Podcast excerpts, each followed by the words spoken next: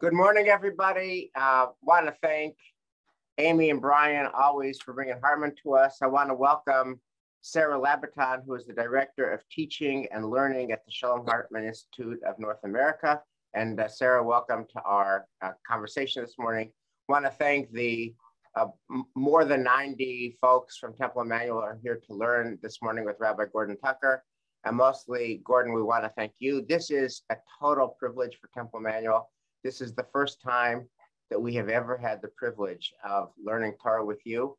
And uh, actually there's a, now a hundred, more than a hundred people on a, on a cold Sunday morning in December, and they are all here to hear you.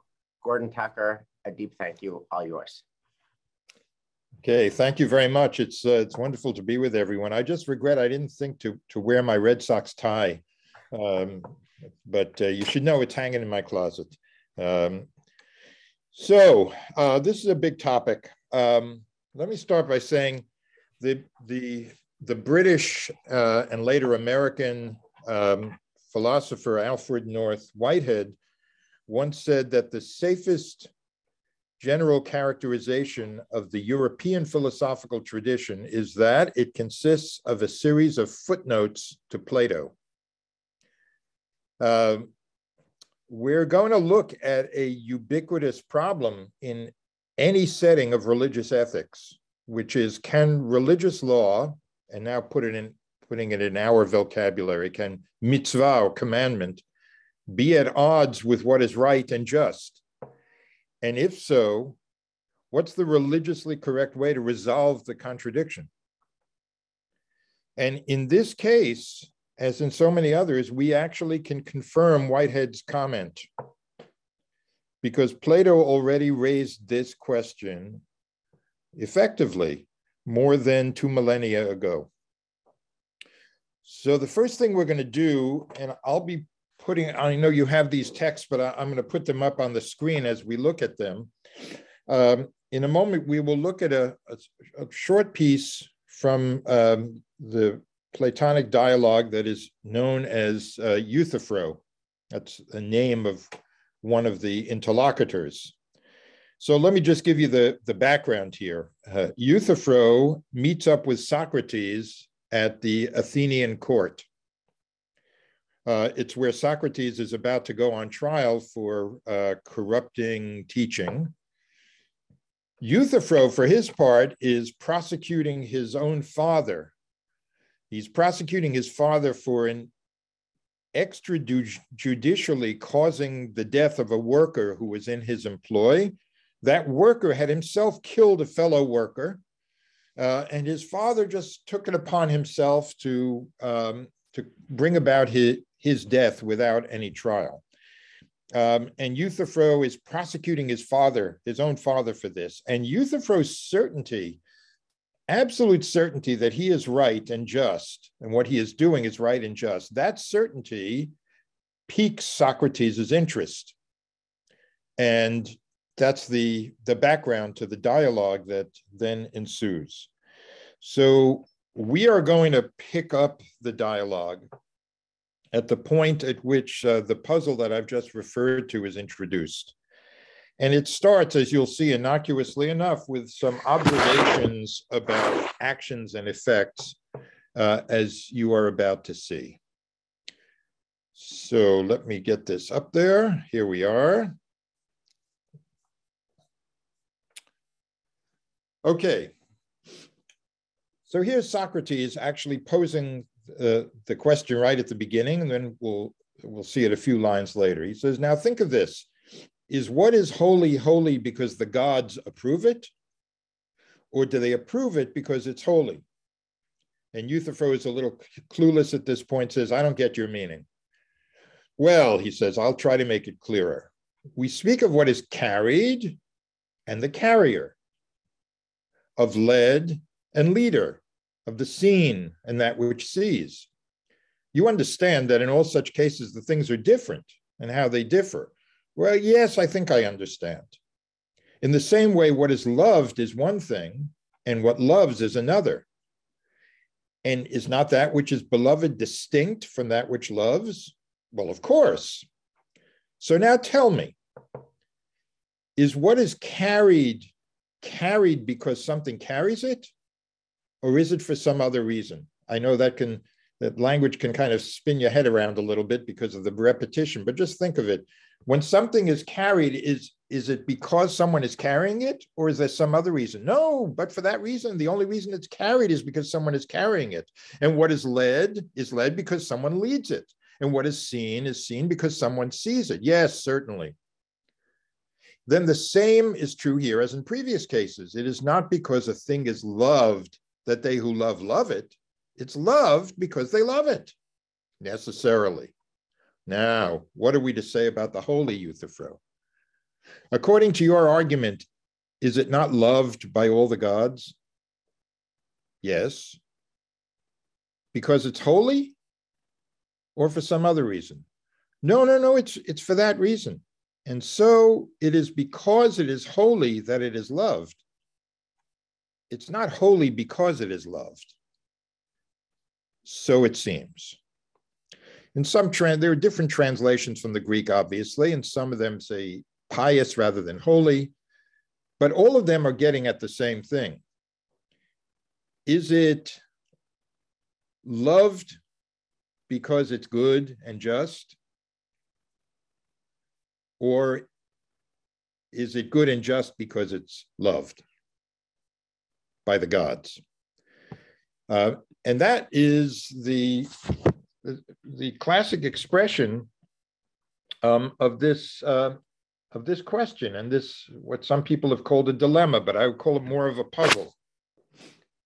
Um, and, and since this kind of reversal of what causes something else, and we usually think of causes as Uh, some action causes something else. You know, hitting the cue ball causes the other balls on the billiards table to, to move in certain ways. But we don't always think of it as, think of causation as a, a condition, con, you know, being the, the cause of some other condition. So let me just go off on a very slight tangent here as, as a way of helping out our thinking on this. Uh, we often talk in the Jewish community, as we should, about righteous Gentiles.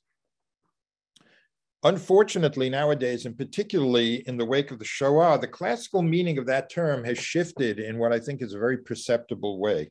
That is, we often equate today the righteousness of Gentiles with their involvement in saving Jews. But given that the category of righteous Gentile was articulated in our tradition back in the early rabbinic period, nearly eighteen hundred years before the Shoah, we might well ask a very Platonic, a, a question in Plato's mode. Are certain men and women righteous because they save Jews? Or rather, did they save Jews because they are righteous? And I think the answer in line with our tradition needs to be the second, right? They save Jews because they're righteous. And, and you have to see the import of this. It means that there is a standard of righteousness that's entirely independent of how we are affected by it and how we feel about it. In other words, it's perfectly coherent Jewishly to refer to a morally upstanding aborigine halfway around the world who has never met a Jew and certainly never saved one, to refer to them, a person like that, as a righteous Gentile. And perhaps considering this reversal from righteous because of saving Jews to saving Jews because righteous, maybe that will further underscore this momentous question that Plato has articulated here. It's a question that also turns on a similar kind of reversal of causal direction. Do the gods love it because it is good, or is it good because the gods love it? And I'm now, I'll put it in monotheistic terms, moving away from the gods of whom Socrates spoke in the ancient dialogue uh, in polytheistic Greece. Is a certain behavior, maybe action or inaction, is a certain behavior good because it's commanded by God? Or alternatively, does God command it because it is good? Now, this second possibility, does God command it because it is good? That second possibility has been criticized. And the criticism is a protest that this makes the God of Israel, who is supposed to be, by classical interpretations of all monotheistic faiths, supposed to be infallible and invulnerable, it makes God subject to some criterion that's independent of God. My teacher, Rabbi David Hartman, wrote a brief essay on this subject entitled, "Can a Religious Law Be Immoral?" And in that essay, he expressed his extreme discomfort with characterizing any expression of the divine will as being ethically wanting. It, it has to be ipso facto. If, if God has commanded it, it must be moral and must be good. The late Rabbi Jonathan Sachs even made the sweeping claim, listen to this, that Judaism has no Euthyphro puzzle.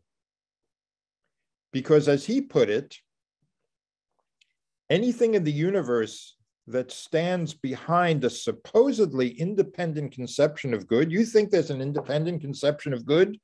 Okay, but what, what stands behind it?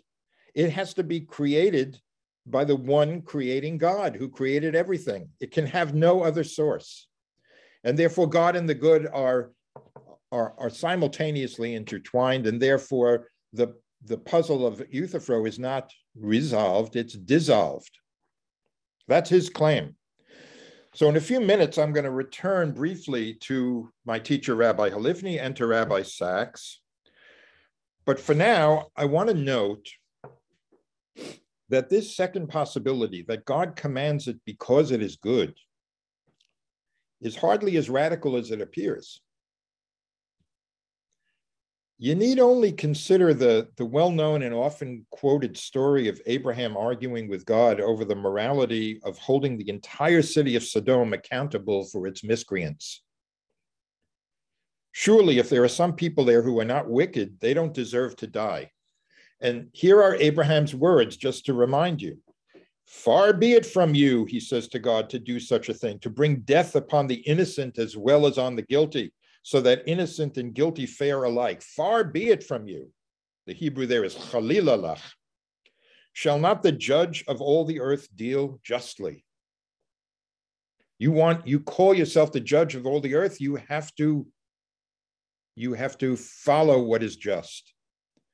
And rather than lash back at Abraham for his presumption in calling God to a moral accounting for God's plans, God enters into the fairly famous negotiation with Abraham about just how few it will take to save the entire city,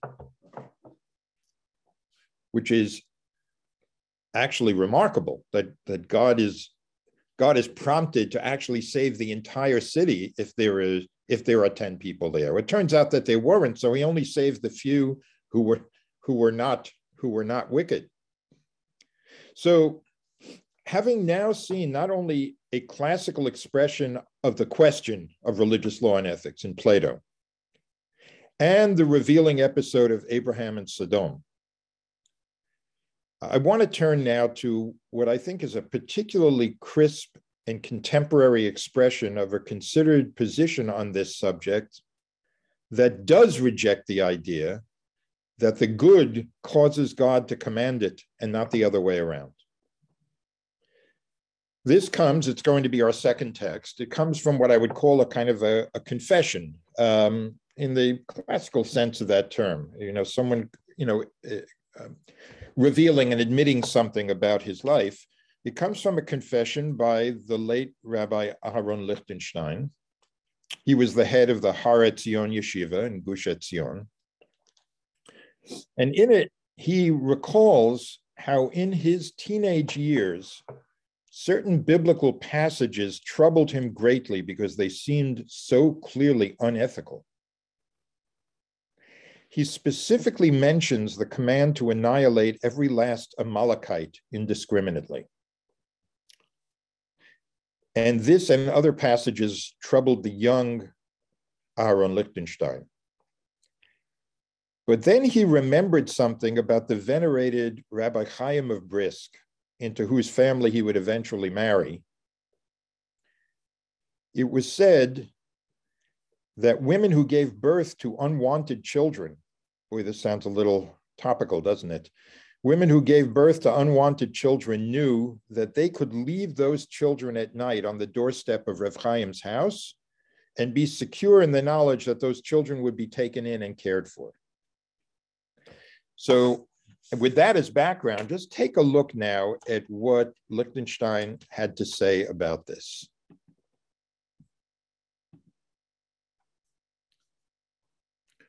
This is from a little essay called The Source of Faith is Faith Itself from almost thirty years ago. So here he says, at one point during my late teens, I was troubled by certain ethical questions concerning Amalek, the Amalekites, and the command to annihilate them. Ir Hanidachat, that was a, a city that had become taken over by idolatry and was to be completely wiped out, every indiscriminately, men, women, children, all the property burned, everything. And I then recalled, so I was troubled by it, he says. Then I recalled having recently read that Rabbi Chaim Brisk would awaken nightly to see if someone hadn't placed a foundling at his doorstep. I knew that I slept quite soundly. I didn't get up at night to imagine what act of chesed I could do. And I concluded that if such a paragon of chesed as Chaim of Brisk, if he was able to cope with these laws, evidently the source of my anxiety did not lie in my greater sensitivity, but in my weaker faith. I couldn't be more sensitive than, than Chaim of Brisk, because look what he did, right? I slept soundly, not worrying about people who were, you know, really in, in trouble in the world. He was constantly concerned about that, and yet he didn't have problems with Amalek and Ir Nidachet, et cetera. So it wasn't that I was more sensitive, it was that I had weaker faith. And so I set myself to enhancing it, to enhancing that faith. The idea is this: what makes ethical inferences valid is not that they are the products of sound human reasoning. I can't really trust my sensitivity. What makes them valid is because they've been transmitted to us by authoritative texts or teachers. And this is a form of what's called by the fancy word fideism. It's the doctrine that faith is far more the guarantor of ultimate truth than human reason can ever be. So here you have one way of resolving the so-called Euthyphro puzzle. For Lichtenstein, the more religiously authentic way to resolve it is to bolster one's faith that the command of God is much more likely to be ethically sound than is any conclusion that we finite humans can come to on our own about what is right and just. Trust, faith, that will get you to the right ethical result. That's what we're being presented with uh, in, by Lichtenstein. Now, an almost exact contemporary of Rabbi Lichtenstein, uh, he was uh, both born and died two years earlier on each end, um, and uh, notably also from the Orthodox camp, gave us a very different take. And I am talking about Rabbi David Hartman, Um, the founder of the Institute under whose aegis we are gathering today. His uh, last published book was titled The God Who Hates Lies. And it included the passage that we are going to look at next. So we're going to go back to the screen share here and take a look at this somewhat longer passage from that book, The God Who Hates Lies. Okay, I'm, let me uh, let me read through this uh, rather quickly, but I'll I'll pause and slow down at the at the places that I think are truly uh, truly important. A perspective focused on God consciousness can act as a guiding framework for the evolution of halakha, functioning as an important corrective to the types of halakhic decision making that tend to trigger moral conflict among many modern Jews. to continually ask the question, which God are we worshiping, is to introduce a critical catalyst for self-correction. It's to offer a way for individuals and communities to negotiate aspects of the tradition that they find problematic. Allowing personal subjectivity is a way of both deepening and critically evaluating one's religious practice. Here's an important sentence. Rather than searching for moral guidance within the legal precedents and exegetical maneuvering of the halachic library, as has sadly become the common default for a wide variety of halachic Jews, we must search for it in the image of God our moral conscience desires to learn from and compels us to choose.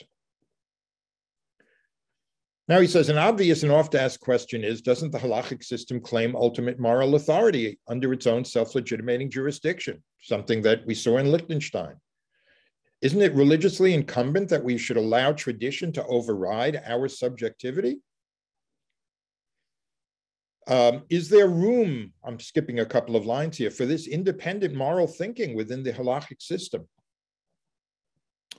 Morality is, of course, one of the most central facets of any individual's value system, but even for those who might validate moral intuition generally as a factor, we immediately run into the question, who defines what is moral? My understanding of morality may be different from yours. How can I give weight to my moral critique of halakha if the moral claim is not self-evident, if other moral possibilities are available, if there's some room for doubt about the validity of my moral intuitions? Why should I allow my admittedly contingent, highly situated moral perspectives to override the eternal weight of Torah law? So he sets up that question. And then he says, very interestingly, this kind of criticism seems aimed to cultivate a sense of moral self-doubt, to cast a permanent shadow on the certainty of my moral conviction. And it seems reasonable to ask, what effect the neutralization or invalidation of personal conscience might have upon the development of the religious personality? If I begin to second-guess my moral convictions, I am essentially placing a religious priority on self-negation. I'm using sacrificial imagery as my model for religious emulation. What kind of human being then stands in the service of God? A person who is drained of moral passion, having forcibly suppressed that part of him or herself. Morality has become external, a matter of following rules, rather than becoming attuned to an internal voice. To deny that voice is to deny our human identity. I do not believe that the tradition itself demands this kind of sacrifice or portrays the sacrificial model as the only valid religious orientation. All right, now that was a, a lot, a lot of a mouthful. So I want to, you to notice several things here.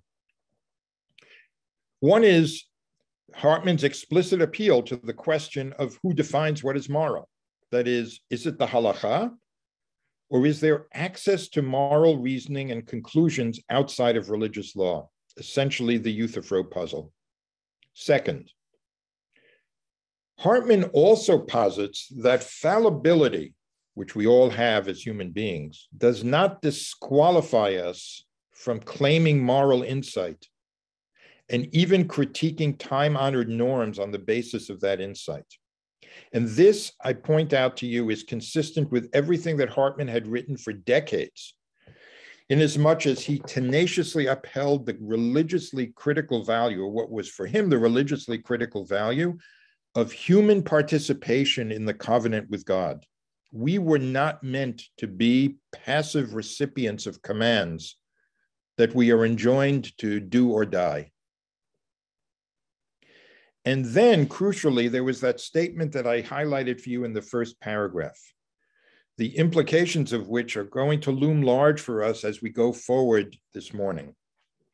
Here is that sentence again. Rather than searching for moral guidance within the legal precedents and exegetical maneuvering of the halachic library, as has sadly become the common default for a wide variety of halachic Jews, We must search for it in the image of God our moral conscience desires to learn from and compels us to choose. The import of that long sentence is that we do not need to trust that everything that has come down to us in the halachic literature is, in fact, the will of God. That's a sad default, in Hartman's words, to simply say it's in the halachic literature, ergo it is God's will. And it's sad because it demotes the God-given human ability to reason morally. That's what he means when he talks about the God that we worship, the God we want to learn from, the God that we can worship.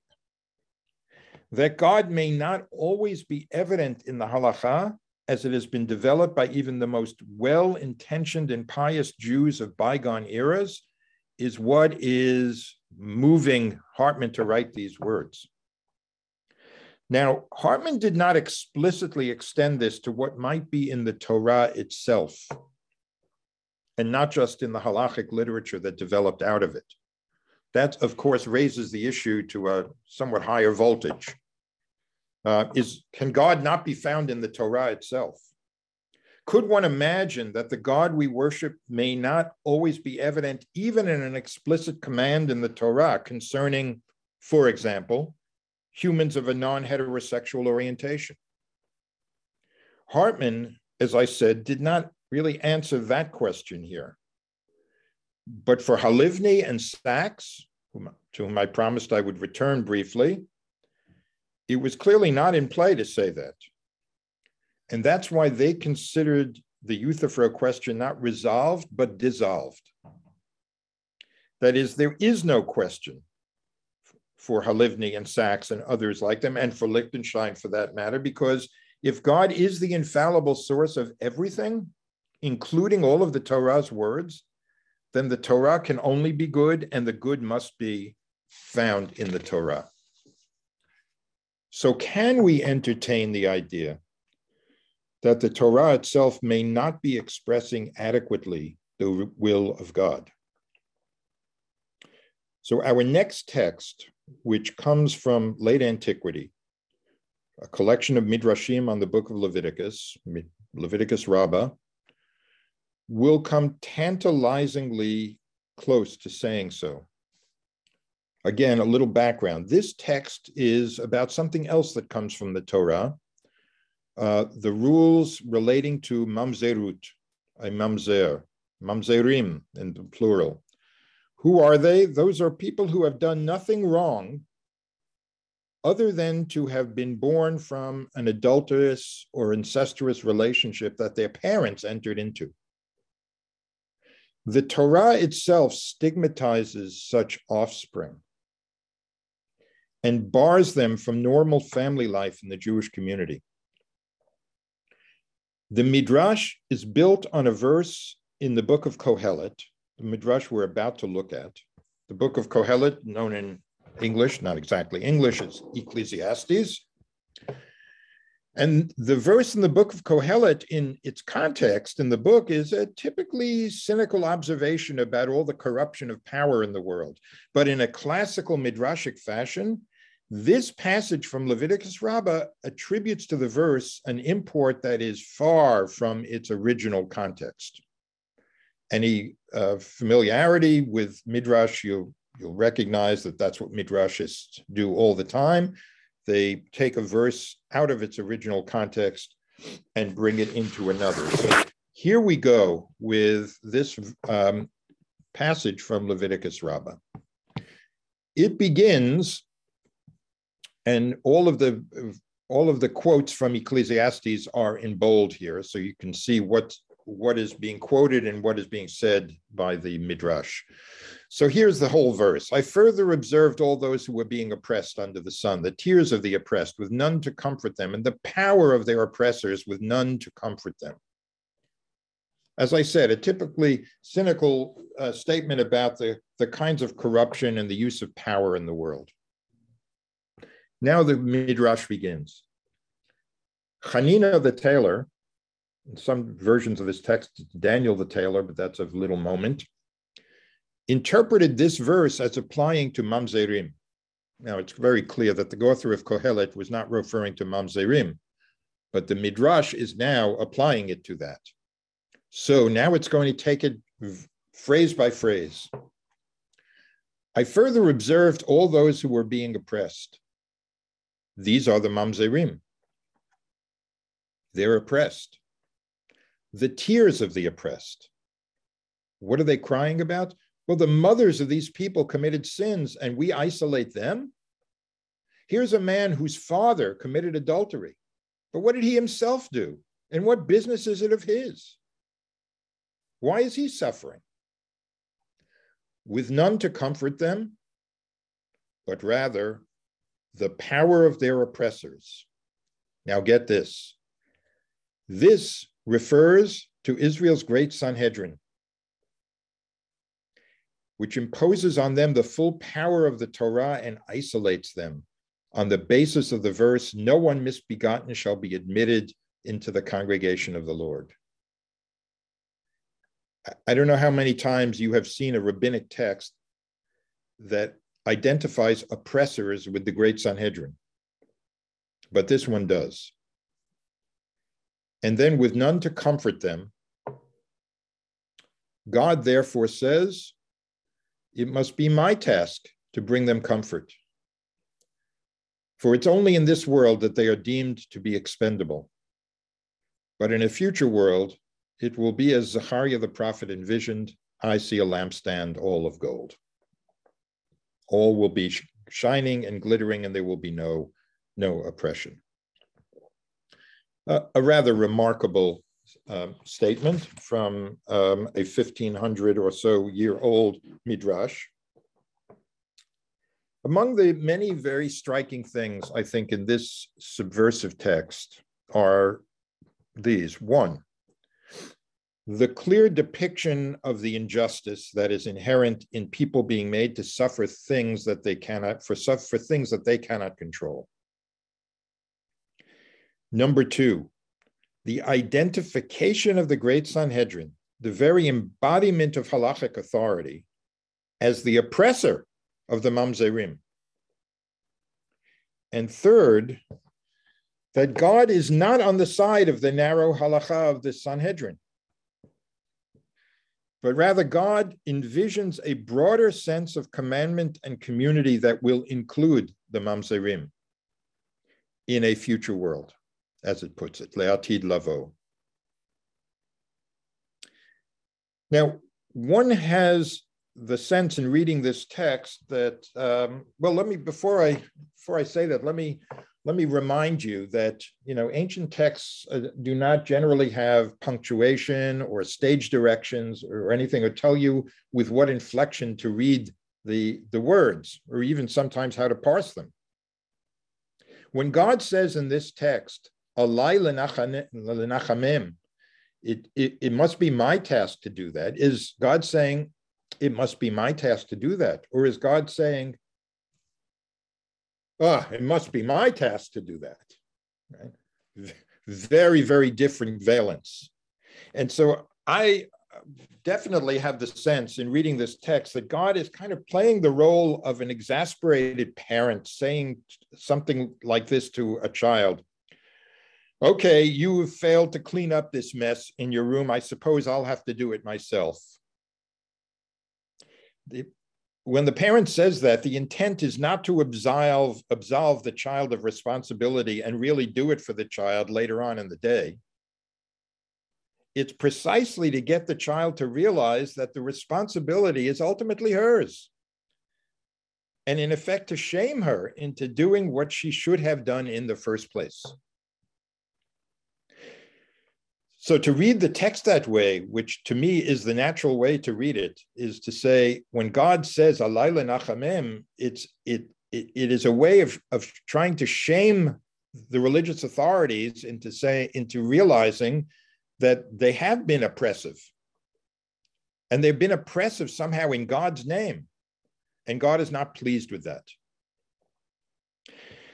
And it's worth a few moments to consider what an important figure in our own conservative movement had to say in this very vein about another case in which the received halakha victimized an innocent person.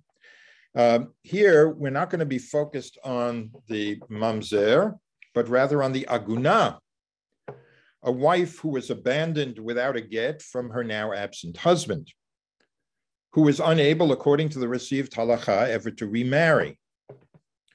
So this was addressed by the late Rabbi David Aronson in nineteen fifty-one.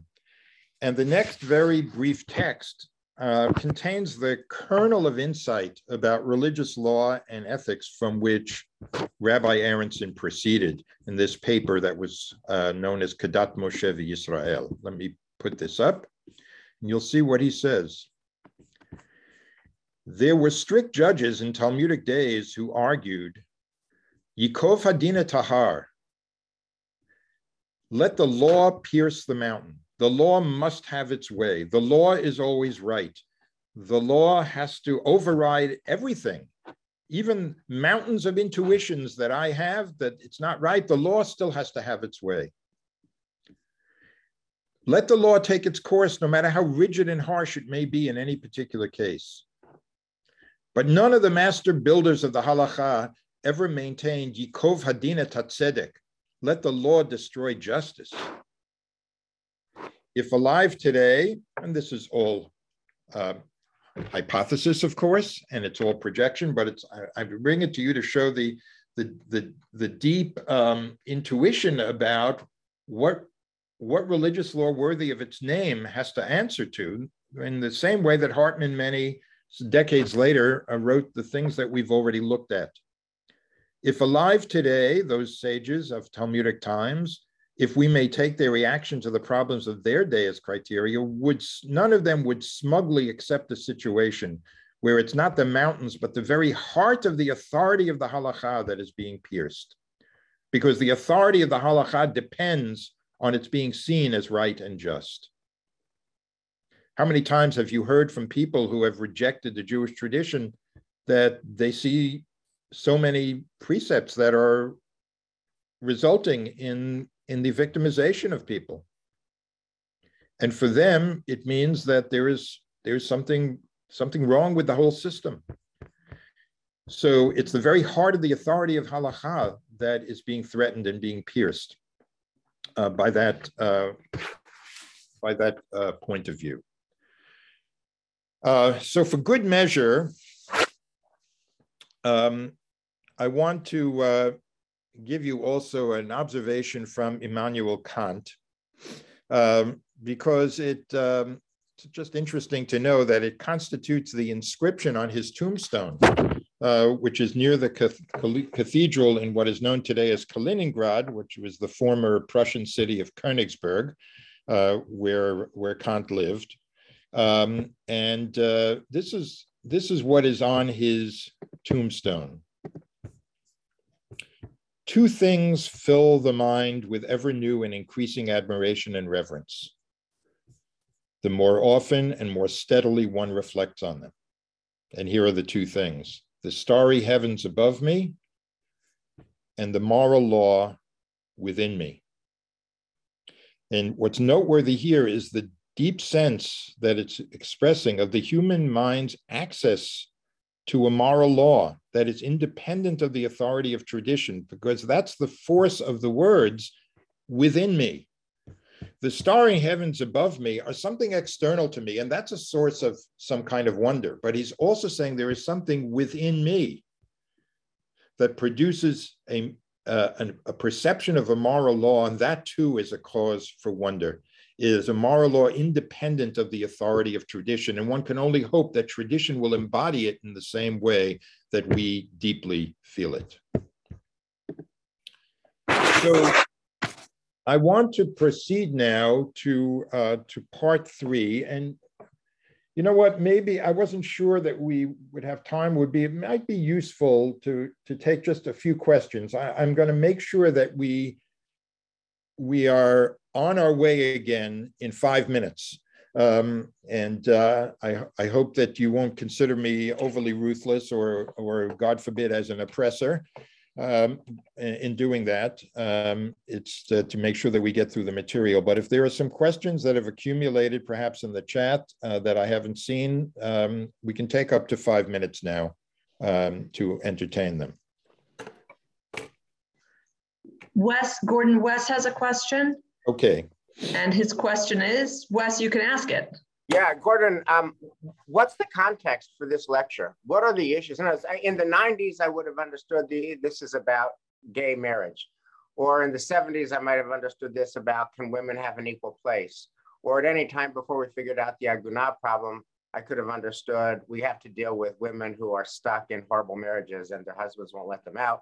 Those are all, you know, women's equality, you know, gay marriage, same-sex marriage, uh, dealing with the Agunah. Those are moral issues that where Judaism's halakha needed to get reformed uh, by our movement's rabbis.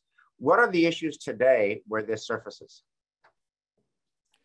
Okay, um, so we're, we are dealing with um, um, a lot of issues that uh, have to do with uh, personal autonomy. Um, There are still many, many um, unresolved um, end-of-life issues that, uh, in, in which uh, uh, some sometimes this uh, more wooden halachic reasoning um, is brought to bear in ways that uh, that create a um, a great deal of uh, heartache and hardship. Um, I don't know exactly where some of the um, some of the issues relating to um, you know. Uh, Uh, extensions of um, of uh, artificial intelligence, autonomous weapons, uh, and things like that are going to go, and what halachic arguments may be brought to bear either to justify them or or taking us in another direction. We don't know exactly what they are. We do know that there are um, there there are many things that are challenging uh, our society today. There is assaults on truth. Um, from both from people who uh, are conditioned to believe that uh, their tradition gives them an, you know, a, a lock on truth and a monopoly on it, and it's like a basis on which to claim that uh, they have the, the sole possession of truth. We have people who deny the possibility of truth altogether. Um, these are um, these are things that we're going to have to resolve, and the idea that the entirety of truth can be um, found in uh, one particular tradition and one particular interpretation of tradition is also part a species of what we're talking about here. Um, even if even if there were no particular issues on the uh, on the agenda right now, um, this is um, this is an orientation that we have to uh, that we have to get straight for ourselves as to what. Uh, what we're going, what we're going to hold accountable uh, to a moral sense, and what we're going to trust um, as um, as a moral sense that has some standing, and it's and it's never really going to be um, uh, useful or or really helpful to uh, invest that in the intuition of any particular individual, but communities can come up with collective intuitions that may challenge some of the received traditions that uh, that have come down to them.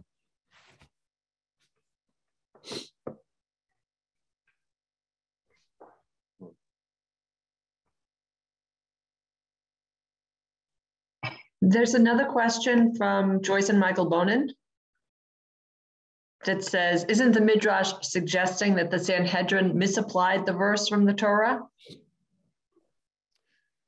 Um, it might be, um, but it doesn't say what that misapplication is, right? That is the the the verse in the Torah. Now, it it may be that you you might say that the um, that the um, uh, the Midrash is suggesting that um, a mamzer in the Torah does not mean what the Sanhedrin thought it meant, but if so, they would have said that, right? And we don't have any any evidence.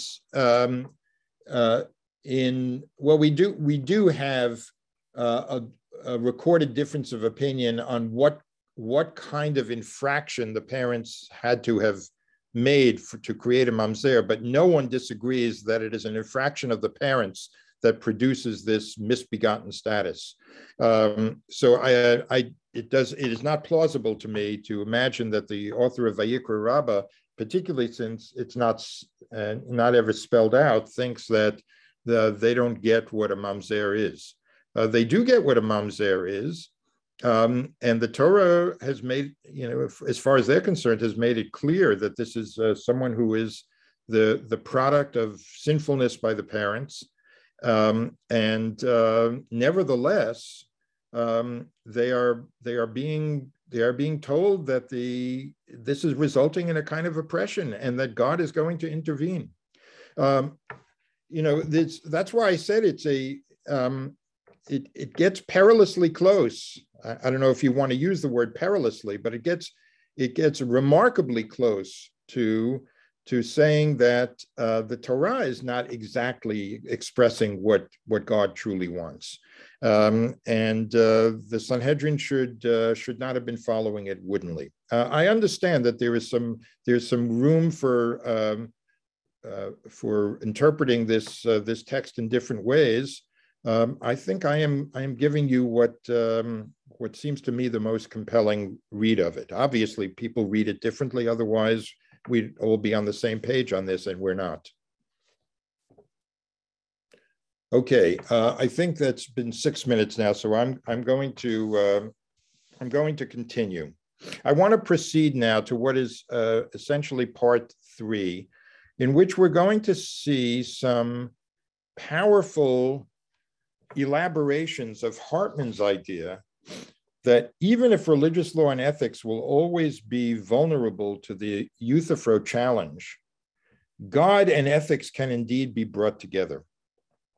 And there are many things that could be looked at here, but I'm going to give you three examples. One of them is going to come from an ancient rabbinic midrash, known as the Sifre, in this case, the Sifre on the Book of Numbers. The second is going to come from an important religious thinker who was really non-halachic, and that's Martin Buber.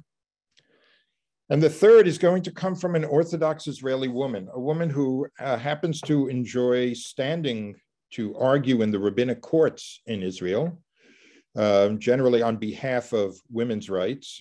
Um, uh, and uh, she also writes uh, modern midrashim. Uh, her name is Rivka Lubitsch, um, and she is, um, actually some people will surely recognize this name. She was the daughter of the late um, Charles Liebman, a sociologist who um, had much to uh, say about the uh, modern contemporary Jewish scene, in particular about conservative movement as well. So um, we're gonna we're gonna take start, uh, to look at these um, at these three texts. Um, Here is the one from the Sifre. Um, it uh, relates to the daughters of Tzlofchad. So this is a, um, a um, vignette that comes up in the twenty-seventh chapter of the Book of Numbers. What has just happened is in chapter twenty-six, there was a very comprehensive census. There had been a census in the second year after the Exodus. Now there's another census in the fortieth year. And the need for the census in the fortieth year was in large part to determine how the land was going to be divided up um, when it was finally entered and the conquest was, um, was achieved. How is it going to be divided up among the tribes and among the clans within the tribes? Um, and all of the names that you see in that, in that list um, are men. Um, and there is one note that Tzlofchad, who came from the tribe of Manasseh, Um, had no had no sons. It simply says that, and it says nothing uh, other than giving the names of the daughters. It says nothing about their status or their standing. So that's the background for this midrash. The daughters of Tzlofchad came forward. That's the the quote from the Book of Numbers. And now the midrash says, what what happened? What brought them forward? And here's what they imagine.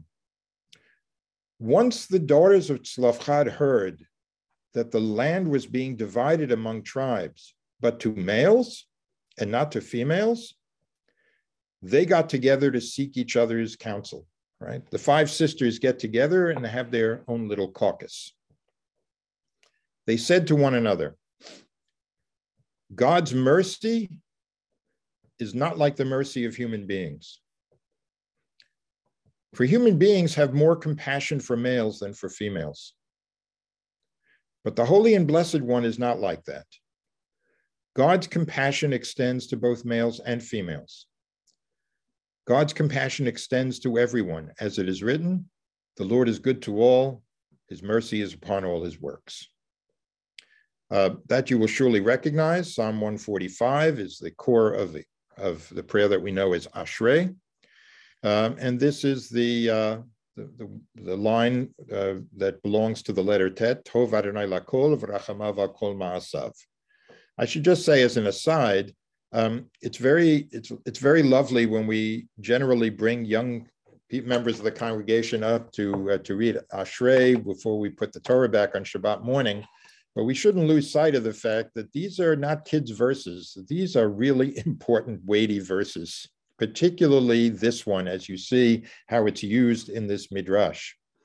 Uh, What uh, the Sifre text here, I think, is really beautiful in its simplicity, because what it suggests is that the way in which religious law is handled is always going to bear the prejudices and the ethical blind spots of human culture. Human beings have more compassion for males than for females. Human beings have created patriarchal societies.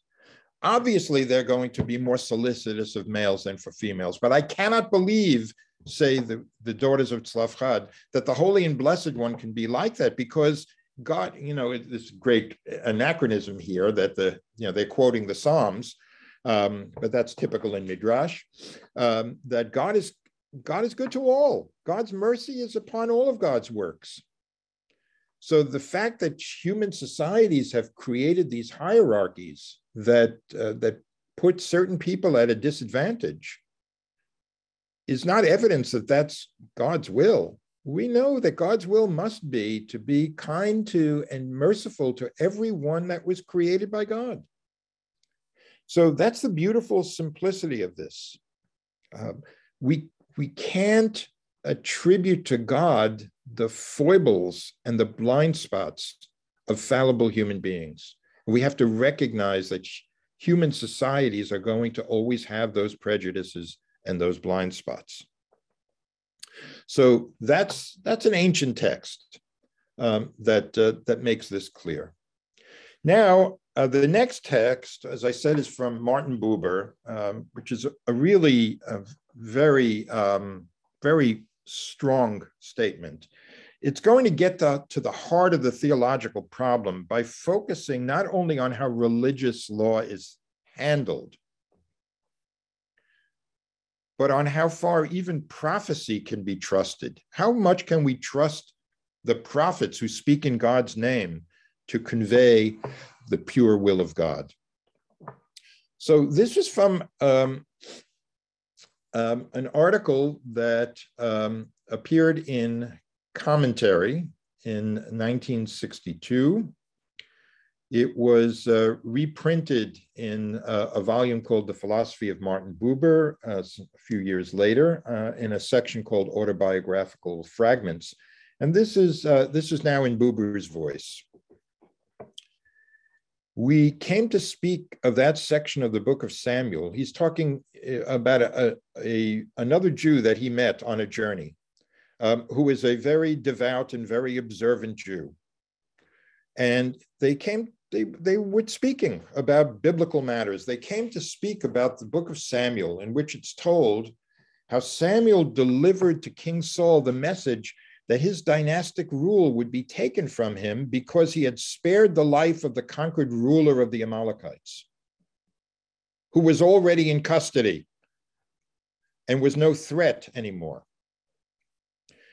And I reported to my partner in dialogue, Buber says, how dreadful it had already been to me when I was a boy. You hear a little bit of Lichtenstein here, things that bothered him when he was young. How much it bothered me to read this as a message of God. And my heart compelled me to read it over again, or at least to think about the fact that this stood written in the Bible. What am I to make of this? This, this, um, the, that the prophet Samuel says it's God's will that this man has to die, and then does it himself. The prophet Samuel does it himself and says Saul is now rejected for being too compassionate at that moment. I, I told him how already at that time it horrified me to read or to remember how the heathen king went up to the prophet with the words on his lips, surely the bitterness of death is past, as the book describes, and he was then hewn to pieces by, by him, by Samuel the prophet. And I said to my partner, I have never been able to believe that this is a message of God. I do not believe it. So with wrinkled forehead and contracted brows, you have to sense the kind of the, the tension in the face of the man he is talking to. The man sat opposite me and his glance flamed into my eyes. He's clearly very deeply bothered or even offended by what Buber just said. He remained silent. He began to speak. He became silent again. He doesn't know what to say. And finally he says, so you do not believe it? No, I answered. Well, what do you believe then? I believe, I replied without reflecting, just instinctively, I believe that Samuel has misunderstood God. And he, again slowly, but more softly than before, said, so you believe that? And I said, yes. Now listen to this. But now something happened. The angry countenance opposite me became transformed, as if a hand had passed over it, soothing it. It lightened, cleared, was now turned toward me, bright and clear. Well, said the man with a positively gentle, tender clarity, I think so too. Now let's just stop here for a moment uh, and try to try to get what, what Buber is describing here. It, uh, the, the tension in the face, the wrinkled forehead, the constricted muscles in the face have now relaxed. That's the power of what's being described here, because the stress that was created, the stress that all of us can carry with us as believing Jews when we come across passages, even in the Torah, even in the prophets, that strike us as they struck Aaron Lichtenstein, as strike us as impossible to believe that this is what God wants. That creates a stress of having to harmonize faith in God with a harsh pronouncement of a sacred text. That tension and that stress is completely eased and resolved by remembering that humans, even prophets or great sages, can be mistaken in what they believe about God. God is gotten off the hook, so to speak, and the, it's the hook that's created by the interpretations of fallible humans. So in a way, to get back to, um, to um, Michael Bonin's question, um, maybe that is what, you, what one can read into the uh, Vayikra Rabbah, uh, Leviticus Rabbah, um, that uh, the criticism was that Um, that the Sanhedrin was just misunderstanding God, and that there was uh, that isn't what Scripture really intended, or or that or you can go further and say, as moderns, that Scripture was misunderstanding God, not available to the ancients for whom Scripture was actually written by God, but at least there you could say that God is being misunderstood. That's what get God gets God off the hook, and what relaxed the facial muscles of his interlocutor. And then Buber ends it by saying, there is, after all, nothing astonishing. What he means is there should be nothing astonishing in the fact that this kind of observant Jew, when he has to choose between God and the Bible, chooses God. And here you're going to hear Hartman now, the God in whom he believes, the God in whom he can believe. And always when I have to translate or to interpret a biblical text, I do so with fear and trembling, in an inescapable tension between the word of God and the words of man. I'm trying to hear the word of God. That's important to me. That's sacred to me. And sometimes there's a tension between that and the words of human beings that have put that, uh, attempted to put that divine will uh, into words. There's always that tension. but there's nothing astonishing in, in the fact, there should be nothing uh, scandalous about the fact that an observant Jew uh, with that tension will try to choose the God in whom he can believe. So the last thing I want to do is turn to this remarkable midrash uh, that I mentioned by Rivka Lubitsch. And in this, a precept that is actually in the Torah is put under the ethical microscope, and it's the it's uh, it's the precept about the about the mamzer. So this is uh, this appears under in a section called Midrashei Mamzerim, Midrashim about Mamzerim. It's in a Dirshuni uh, volume two. It's Midrashei Nashim. It's midrashim that were written, modern midrashim, contemporary ones written by women about women. And here's what Rivka writes. There are five who weep over Mamzerim, and those tears make their way to God's throne of glory. And here are the five. The Mamzer whose status is known to all. The Mamzer who alone is aware of his Mamzerut. The woman who knows that her child is a Mamzer because she knows what illicit relationship she had. The father who cannot make himself known to his child as his father without revealing a status that the child does not know. And then there is the woman who aborted her fetus because she knew it would be a mamzer. By the way, in her work in the rabbinic court, she has met all of these people. And she says those tears make their way to God's throne. And some add a sixth who weeps as well. And it's that very fetus that was never born who cries out each day and says, Mommy, Mommy, why did you not give birth to me?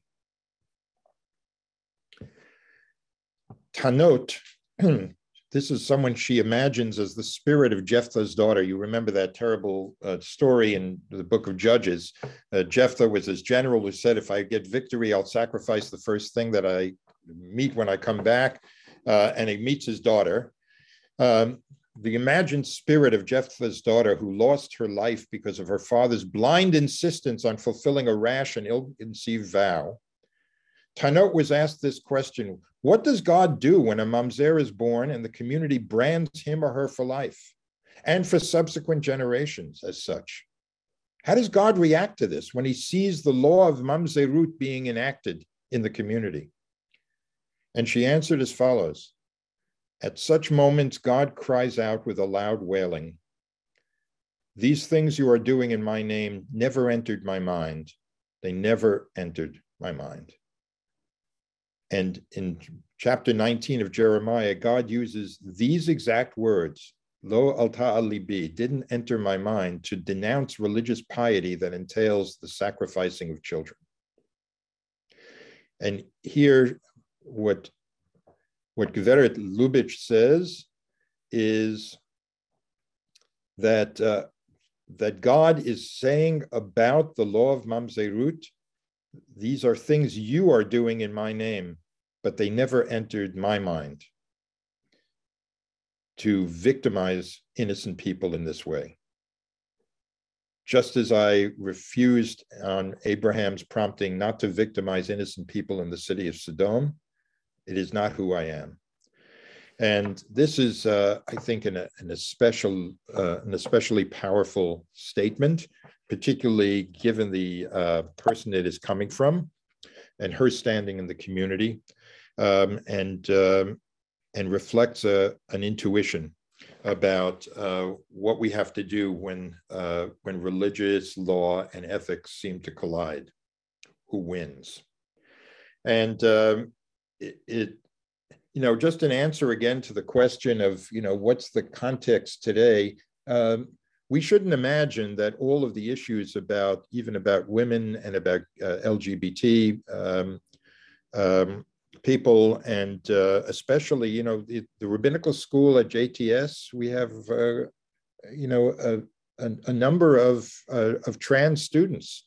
Uh, We don't know what they're going to find out in the community. They are remarkable students. They have enormous religious sensitivity and a thirst for learning and obviously have enormous self-awareness, which you know results in a, a, a sensitivity and an awareness of uh, of everyone else as well. Um, these issues are not entirely resolved, um, and is there's no question that um, that halachic texts may be brought to bear uh, in ways that will that will disadvantage them um, and that may victimize them. Um, so there are and and. The, uh, the egalitarian issues are not, even to this day, entirely resolved. We're, thank God, way ahead of where we were. Um, but uh, this context of religious law and ethics colliding, I think, is never going to be entirely behind us. And we have to get our, um, our, our thinking straight as to uh, what is the, um, with the religiously conscientious way to approach this. Uh, so that's what I hoped to bring to your attention today. And we do have some, about almost ten minutes uh, uh, left for us to, uh, to take some more questions or comments. Wes, go ahead. Yeah, first of all, Gordon, thank you so much. That is just, you are just so fabulous. And I just, first of all, on behalf of the, you know, one hundred thirty people, twenty people who were on this call, want to thank you for your erudition, your sensitivity. No one else Literally no one else on planet Earth brings together all the kinds of sources and the genres of sources that you bring together and just move between and among so nimbly uh, and fluidly. So a deep thank you for your fabulous uh, teaching.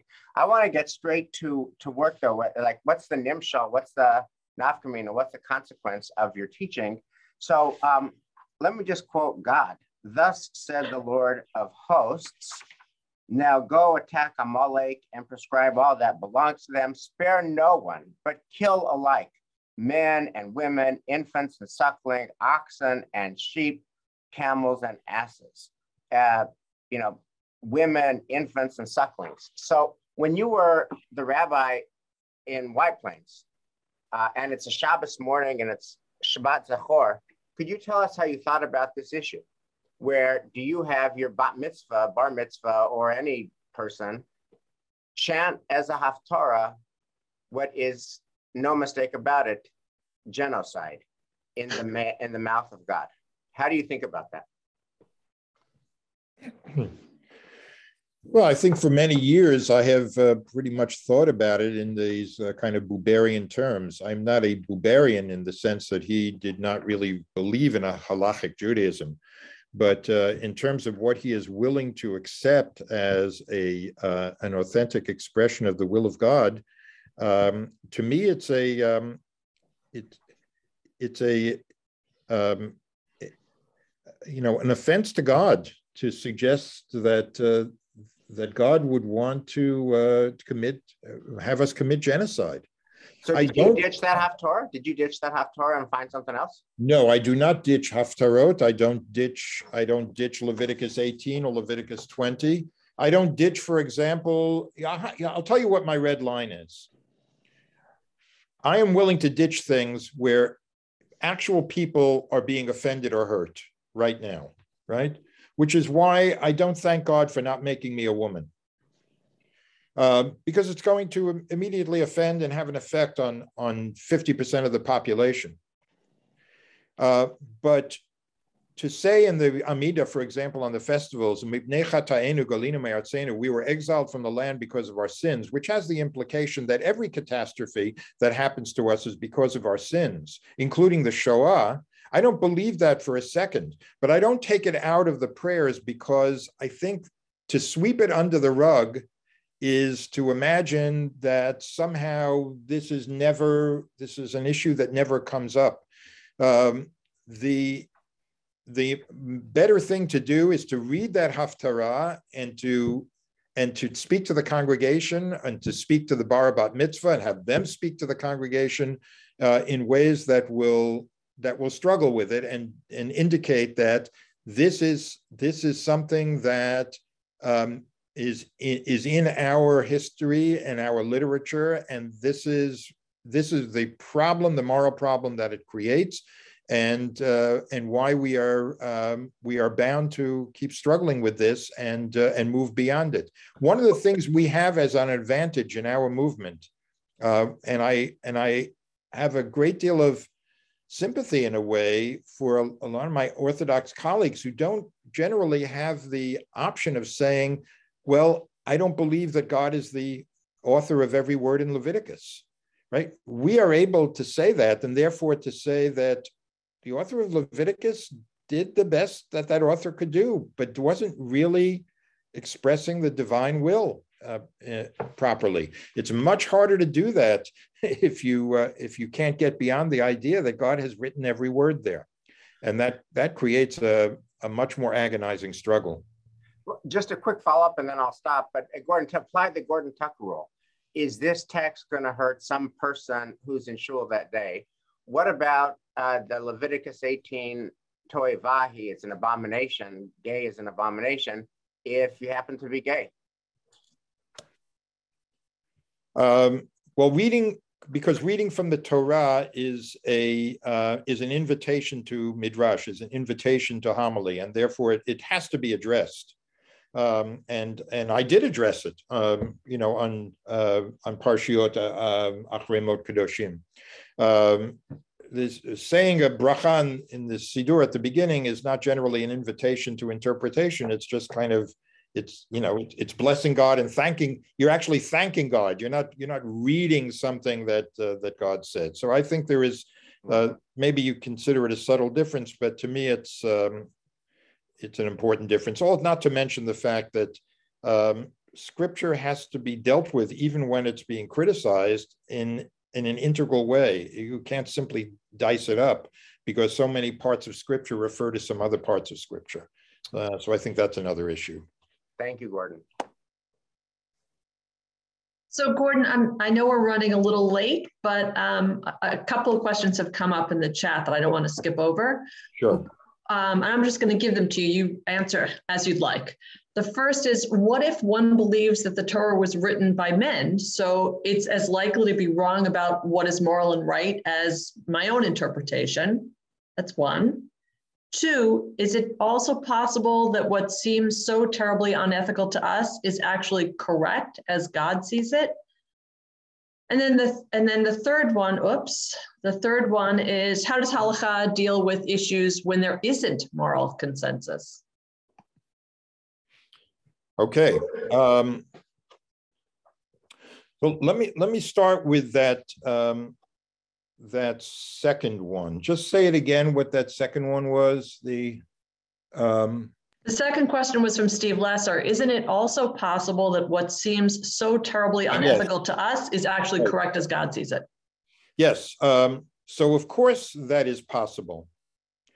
Uh, but here I take you back to what Hartman said, which is if, if that becomes the base, if, if that becomes our, our lodestone, that uh, we cannot trust Our, ourselves, then we are going to be, as he put it, kind of diminishing our humanity.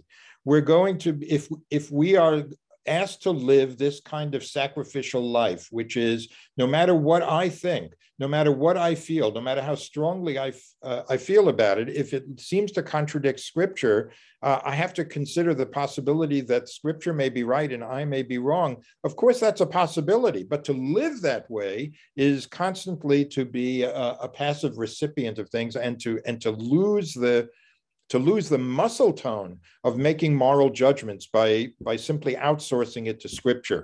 I know that's a funny way to put it, but that's, I, I think, what Hartman was, uh, was really talking about. And as I said, consistent with everything he had always written about the dignity of the, of, you know, of the human, um, uh, of the human mind and the human heart in, in grasping these things um, as best it can. And there's always the risk that you'll be wrong. But look, there's a risk that scripture is wrong as well.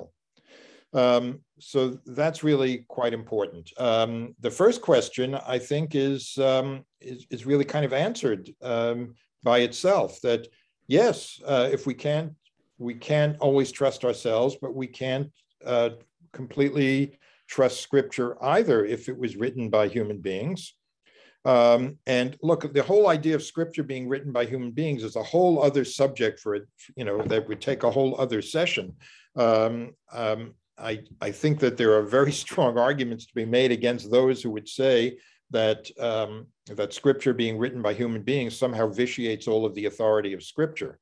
Um, by the way, the U S Constitution's, um, by general acclaim, was written by human beings. It, it exerts an enormous amount of authority in our lives, as it should. Um, um, authority is not dependent on something coming from um, from the the the mouth of God, as it were. The authority comes from the conscientiousness in in trying to uh, trying to um, uh, grasp what the will of God must be, um, and to do that conscientiously in, in a community, and to and to be updating it Uh, in ways that will get you closer to it. That's what gives it authority. Um, I forgot what that third one was. The third one was, sorry, about halakha. What if it's wrong? I think was the question. How does halakha deal with issues where there isn't moral oh. consensus? Well, I mean, halakha is going to deal with issues according to, uh, you know, its own um, It, its own rules and its own, you know, rules of of inference, so to speak. How do you how do you apply um, things from uh, from bygone eras that uh, didn't, you know, didn't imagine certain technological advances and certain cultural uh, changes? Um, uh, halakha will, you know, will be, you know, will be processed in, you know, by different people who are committed to halakha, Uh, you know, according to their own lights. A, a, a law committee in the conservative movement is, is clearly going to uh, uh, often come to different points of view about what halakha requires uh, than will, uh, you know, a bet in, in, uh, in Borough Park in Brooklyn. Uh, it's not to say that one is right and one is wrong. They're just going to be different. What, what I think uh, is, becomes very problematic is when the kind of moral intuitions that a community holds, by the way, because of the tradition itself. I mean, the idea that innocent people shouldn't be suffering for sins that they didn't commit is the subject of an entire chapter in the book of Ezekiel. It is already talked about in the twenty-fourth chapter of Deuteronomy, that people shouldn't be made to suffer, shouldn't be put to death for the sins of their parents. So the idea that the individual should be called to account for the individual's actions and not for a parent's actions is already in our tradition. So to To challenge the morality of a law that goes uh, counter to that is to challenge something from within the tradition itself. And when that kind of challenge is ruled out of court, then something has gone wrong with halakhic process. Uh, and, that's, and that's what Hartman was talking about when he said the sad default is that we, we, we turn to the halakhic rules as a substitute for, uh, for our moral judgment. Thank, thank you so much, Gordon. Um, we're running a little late, so I'm going to blast through my three very quick announcements. Beyond the thank you to, to Gordon Tucker for being with us today, um, we have a few things coming up.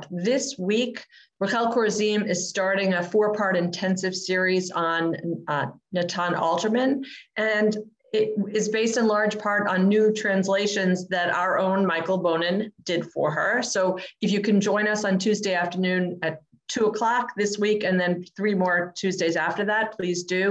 Our next month, our next Sunday morning class with Hartman Scholar is with Lila Kajadin in January. And the third, third one is looking far ahead to this summer. If you have any interest in joining us in Jerusalem this summer for more great Hartman Torah, please be in touch with me. The theme has been announced for this summer, and it is Aspirational Zionism, Revitalizing a Moral Conversation About Israel. It promises to be interesting and controversial. And again, if you're interested, please uh, send me a note so we can get you some more information on that. And again, thank you all for joining us today. Sorry we ran a little late, and we will see you this week or next month or in Jerusalem. Thanks, Gordon. Thank you. Bye-bye. Bye-bye.